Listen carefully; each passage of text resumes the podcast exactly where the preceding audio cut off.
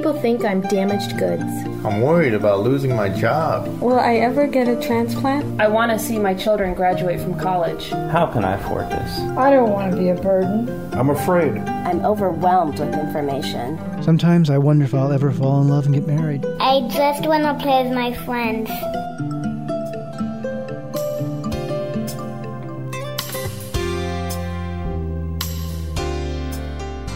You're listening to Kidney Talk, streaming health, happiness, and hope to the renal community with your hosts, Lori Hartwell and Stephen Furst. Well, welcome to another issue of Kidney Talk. Um, today we're going to be talking about an issue that always comes up, and it's basically how do you start a support group? And you know, I've been running a support group for several years, and I started a lot in the 90s. And uh, today we're going to kind of take a different approach and do a reverse interview. And Lori Majobian from Seattle has contacted me asking how do I start a support group? So I thought this would give us a perfect opportunity to uh, let Lori interview me, and I will uh, take the approach in telling her everything I know. So, welcome to the program, Lori. Thank. So, before we get started, why don't you tell us a little bit about your history with kidney disease? Well, I um, have uh, been diet. Well, I was. I guess I should say after my transplant, I am no longer diabetic. But I was diabetic for 30 years, um, starting in my teens, and of course had those periods where uh, my control was not as good. So I ended up with kidney disease. Uh, in end of 2009, I found out that I would have to go on dialysis because my kidney disease had uh, had taken a toll, I guess. And um, I started dialysis uh, December of 2009, and um, went through the whole dialysis process, which is um, was a difficult time for me. Um, I have been very blessed and had a transplant in September of 2010 where I received a kidney and a pancreas. So I'm experiencing a whole different lifestyle because I'm no longer diabetic and no longer have kidney disease. And See's candy might be on your Christmas list, right? Yeah, no, I'm afraid to eat it. I've been I haven't changed my diet much. I'm still a diabetic in my mind, so I guess that's a good thing. Yes. Yeah, don't start. So I'm not starting that, going down that path. Um, so in the in the process of going through the kidney disease and the dialysis and the transplant, um, I didn't find a whole lot of support out there as far as uh, other people that were dealing with the same issues. And I just really feel like I need to make that commitment to myself and to all the people that I've met along the way uh, to start a support group and possibly help answer a lot of the questions that I really wasn't able to get answers to. Support is like the critical key because you know we're dealing with lifestyle issues and medication side effects and so um, when you start a support group the first thing that i think is really important is a support group can be a lunch with two other patients. Um, and I always suggest when you first start is to start small and develop that core group that can be there because it's very difficult to run a support group by yourself um, because it's you know you need the backup so when i started renal support network in 1993 um, I used to have a core group of people that we always got together, and we we made friendships, and then from that, it helps me expand it. So one of the things I think people run into is if they try to start a support group just by themselves. Uh, they get burned out. And um, so the first thing I would suggest is if you can find some other key people, and in the Seattle area, uh, I know on our bulletin board, Kidney Space, I believe there's some in the area. Maybe there's a way to help find if there are other people already involved who want to help you in this endeavor. That would be my first, you know, little tidbit, just to, and maybe perhaps, you know, so you don't need funding or anything, just make up a simple flyer and say, we're meeting at Denny's for uh, lunch on Saturdays. And where do you suggest uh, to distribute flyers or other suggestions maybe to get the word out? Well, you know, there's a couple of different ways. Um, you can go to local transplant centers and dialysis facilities, but I always suggest starting with your healthcare team. And starting with your healthcare team because they know you. They know that you're, you know, compliant or adherent. And they trust you. So one of the problems with you know, a lot of patients they go to the dialysis clinic and they pass out support group flyers. Uh, I feel from the the professional's perspective, they just don't know where they're sending the patients. And so they don't want to pass out the information.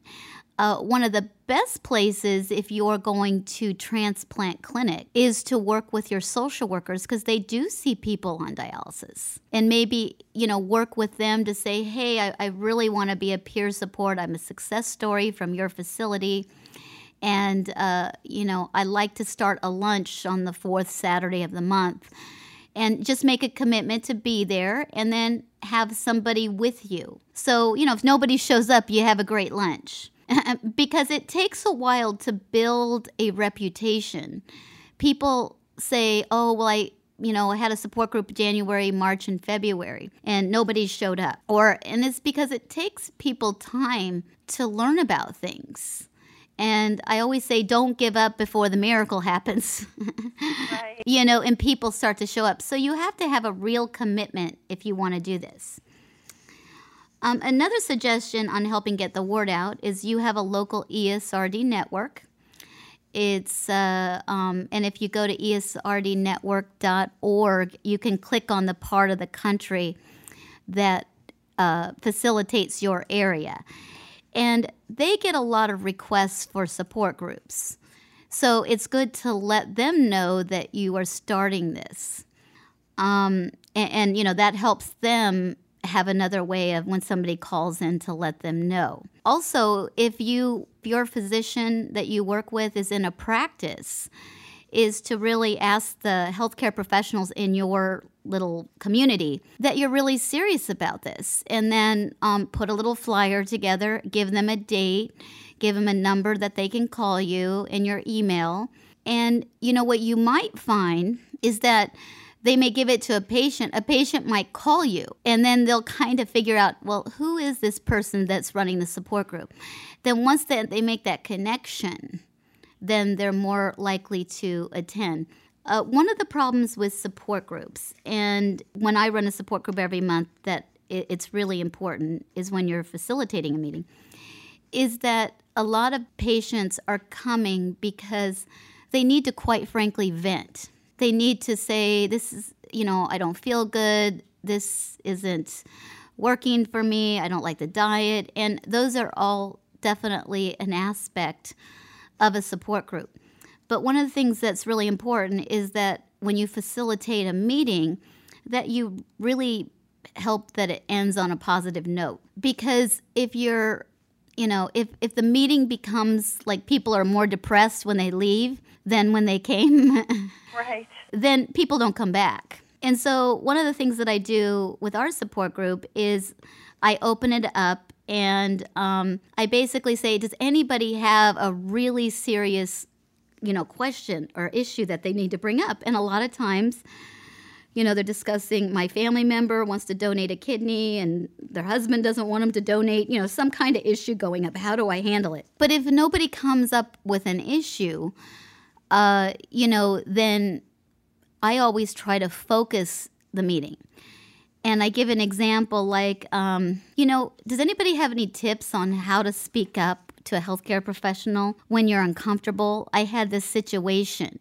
So you try to foster the dialogue to be a problem solving type of group. Do you have any special training or uh, any uh, materials and things like that to help you get started with this and how to know how to facilitate a meeting?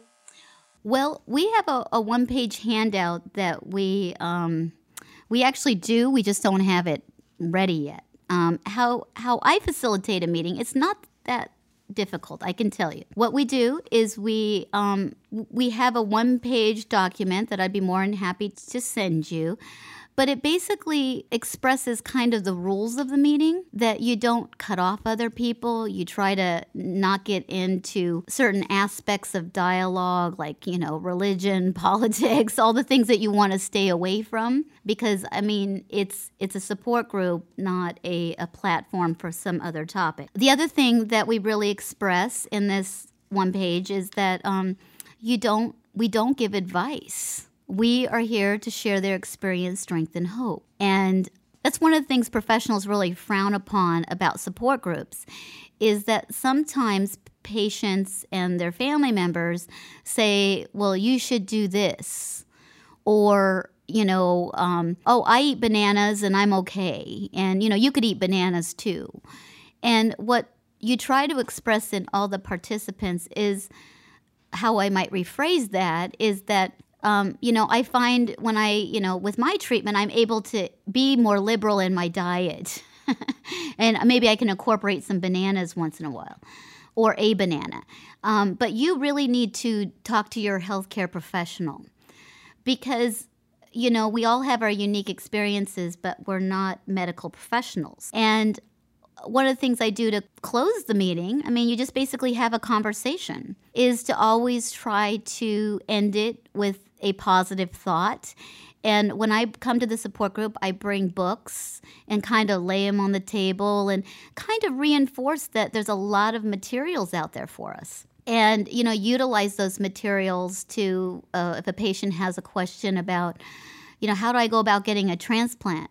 Um, I can say, well, you know, I went to this center. It's, you know, you have to get blood tests, you have to go through a process. But here's an article that could really help you understand the process or be familiar with a website that you can refer them to. So um, I think a lot of times people make support groups more complicated than they are with how to run them.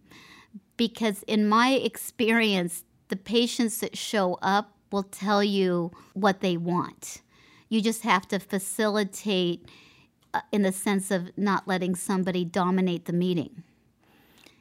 You know, and, and that's a real skill because it's hard to cut off sometimes in a nice way a person who's just going on and on and you really have to be mindful of the other participants so, one of the techniques that I've learned, and this is because I've been going to a group called Toastmasters. I've been going to Toastmasters for almost 20 years.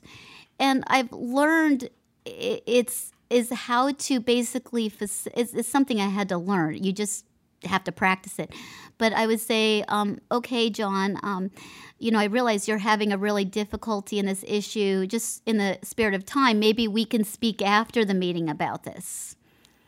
You know, so you learn how to be diplomatic in helping that response. Um, and, uh, you know, that's one of the, the best ways that I've found is, you know, not making them feel bad, but also the other participants will appreciate that leadership because you set the tone for the meeting so everybody gets a chance. When I open a meeting, um, I usually ask the people to go around because, you know, the, the the most people I've probably ever had at a support group is like 16 people. And, you know, I think, you know, if you had five or six that met regularly and then you grow, I mean, that's, you know, because patients come one time, they get the information, they don't come back. And that's why it's really important to have that core group of people to make this fun for you as well you know, because you develop these great friendships. The the next aspect, I guess, is when they do their self introductions. Um, I always have them sign in and give their email and phone number because then I have a way to help invite them to the next meeting. Right. And uh, and then you give them a, a, couple of minutes to share, like you know, I'm on dialysis. I just started. A little short introduction. Um, then we host our meetings at a local restaurant. Now, we um, have requested a private room.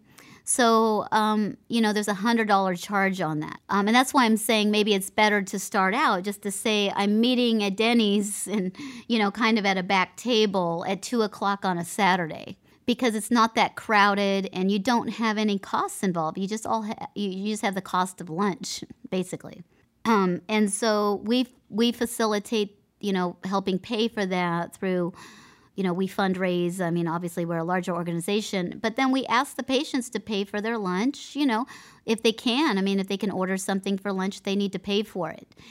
Uh, but it, but to show up at the meeting is no charge. Right. Okay. And then generally, how long do you or how long are your meetings? Like an hour, hour and a half?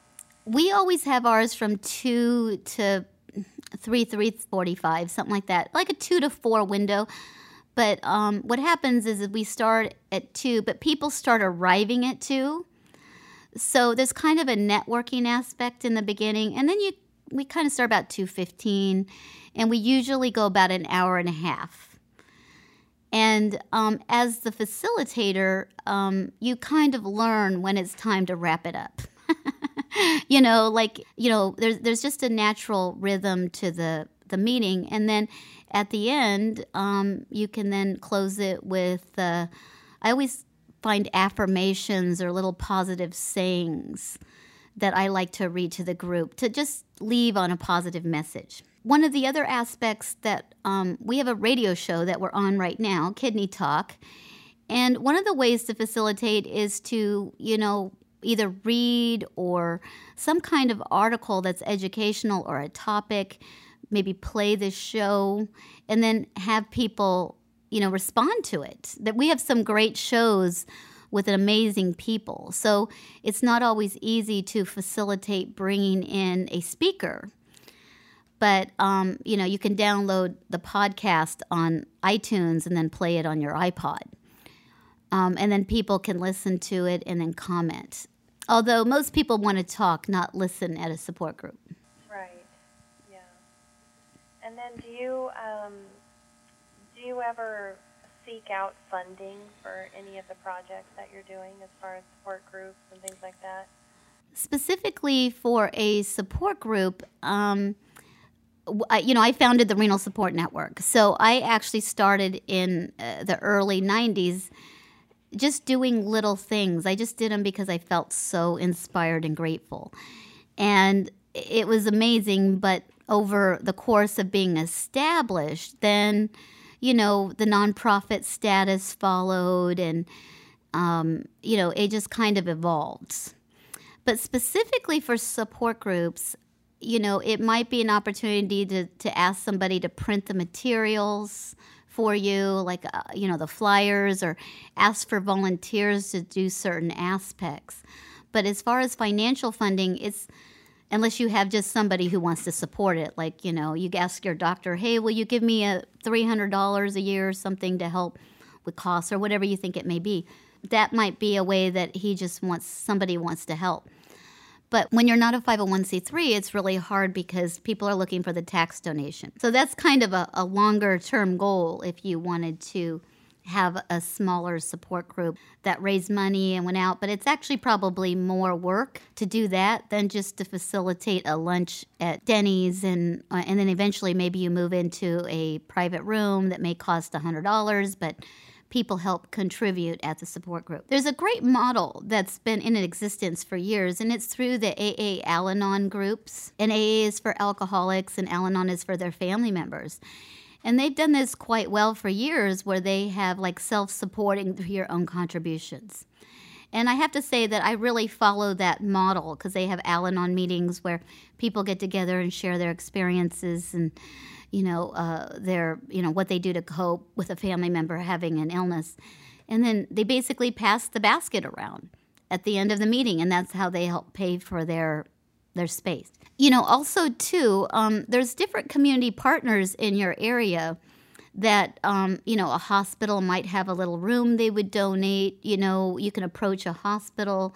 Although i will say a lot of patients don't like to go to the hospital when they don't have to. Yeah i try to stay away from it all. And sometimes there's churches that have rooms or community centers in your area that would offer a, a free space to you Although I will say the element of meeting at a restaurant takes a lot of burden off of you of bringing cookies and coffee and all the little, you know, comforts that we like when we go somewhere.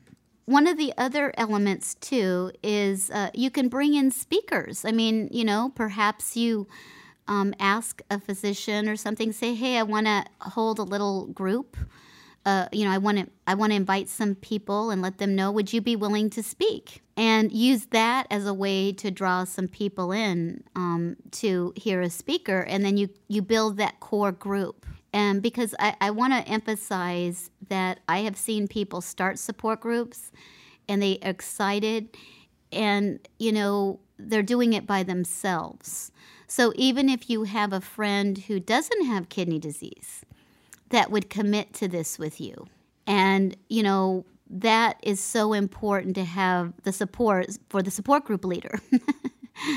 and then we also have a bulletin board called Kidney Space, which is um, a, a, support group, but it's basically a virtual support group. And, you know, that's a way to also, uh, you know, perhaps find other people who would be willing to you know, hey, I'm in the Seattle area. Is anybody else in the Seattle area and want to help me get this started?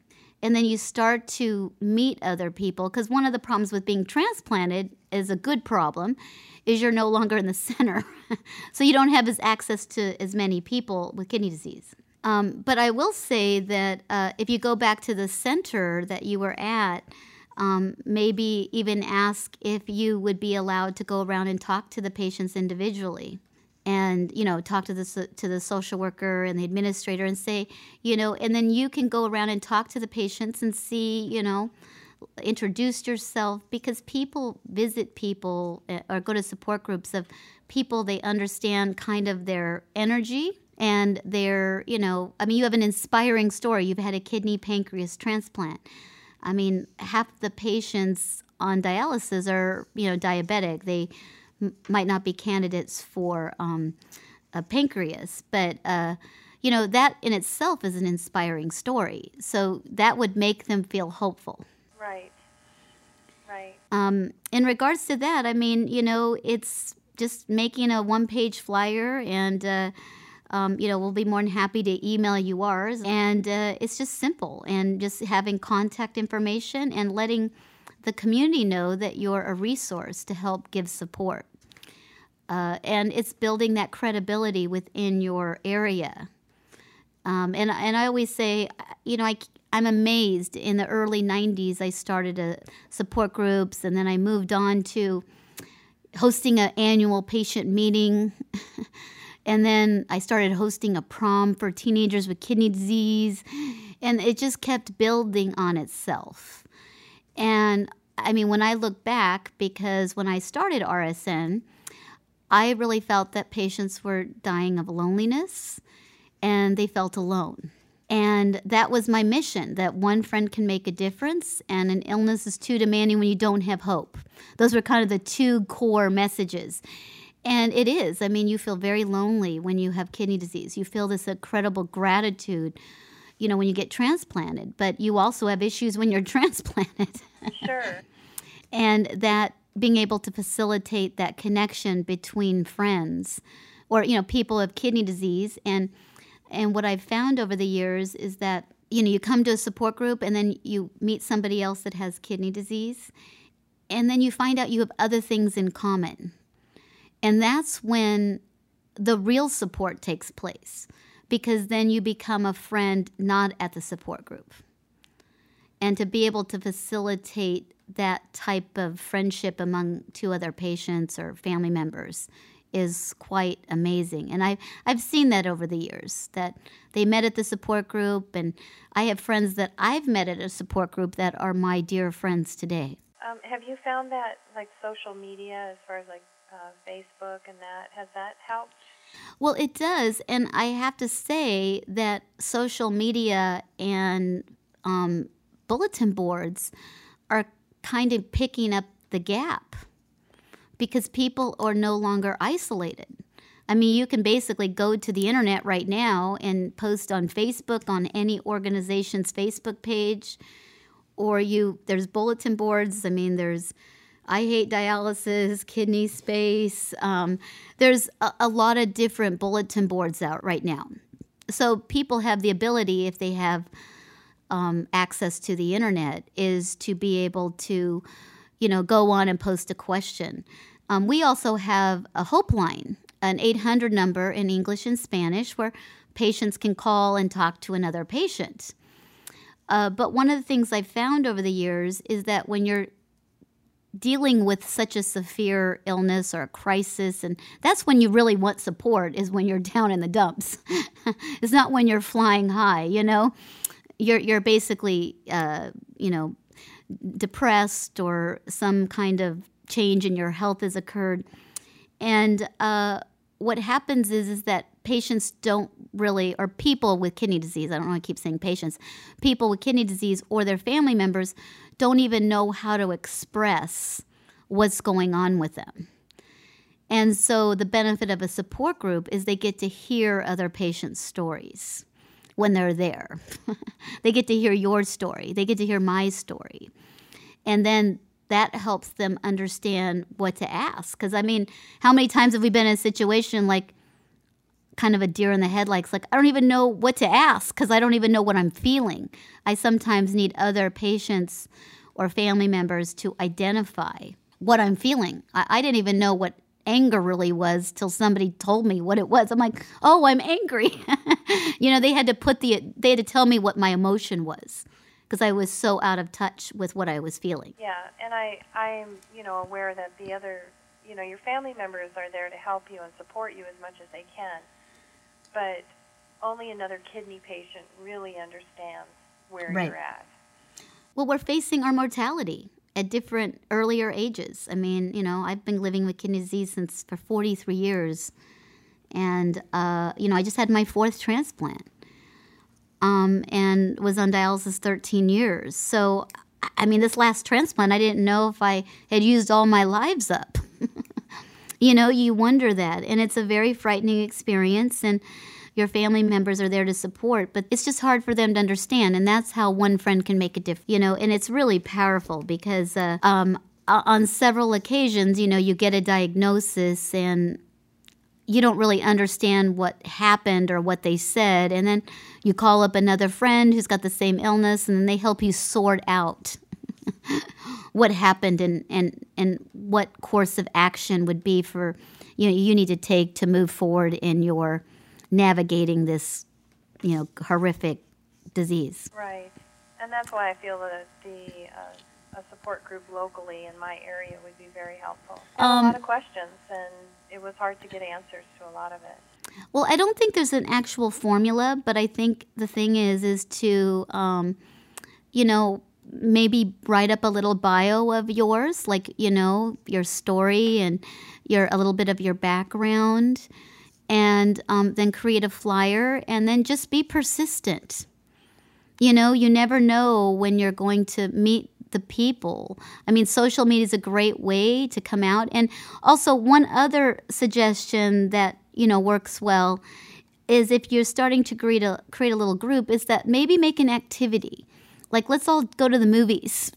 oh, that's a great idea. You know, or go bowling or something so, you know, you're basically doing more of a social event. And I'm sure there's there's a Northwest Kidney Center in your area. There might be some different activities in your area where then you meet some people and like, hey, let's let's go see the new film coming out.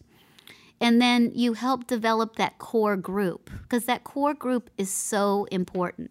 And um, you know, if you definitely email us that you want to, you know, uh, I'll I'll send you my email, personal email, and then I know some people in your area, and I'll, I'll send them an email and say, hey, uh, Lori wants to start a support group. Would you be interested in helping? And I think that's what you have to, you know, ask people. Who do you know that might want to help me? Yeah. Okay. And then you just, uh, you know, it's it's a very rewarding feeling. I mean um, you know, to, to help people in their time of, you know, need and then help them on their path. So, uh, but other than that, Lori, I think I've, I've, you know, there might be other things that come up, but this isn't really rocket science. It's just being persistent and making connections, making sure the community understands that you're a credible resource, and uh, and then you know not giving up, and you know eventually people start showing up and then you know you have a great core group of people to help you and then you can help them i learn so much from the people that come uh, they think i'm helping them but they're helping me you know, they really do. It inspires me, you know, and um, to see, you know, they come back and they get transplanted or they get through a crisis, which gives me more hope. Right. Feel free to, uh, you know, send any more questions over, and um, I look forward to your first support group.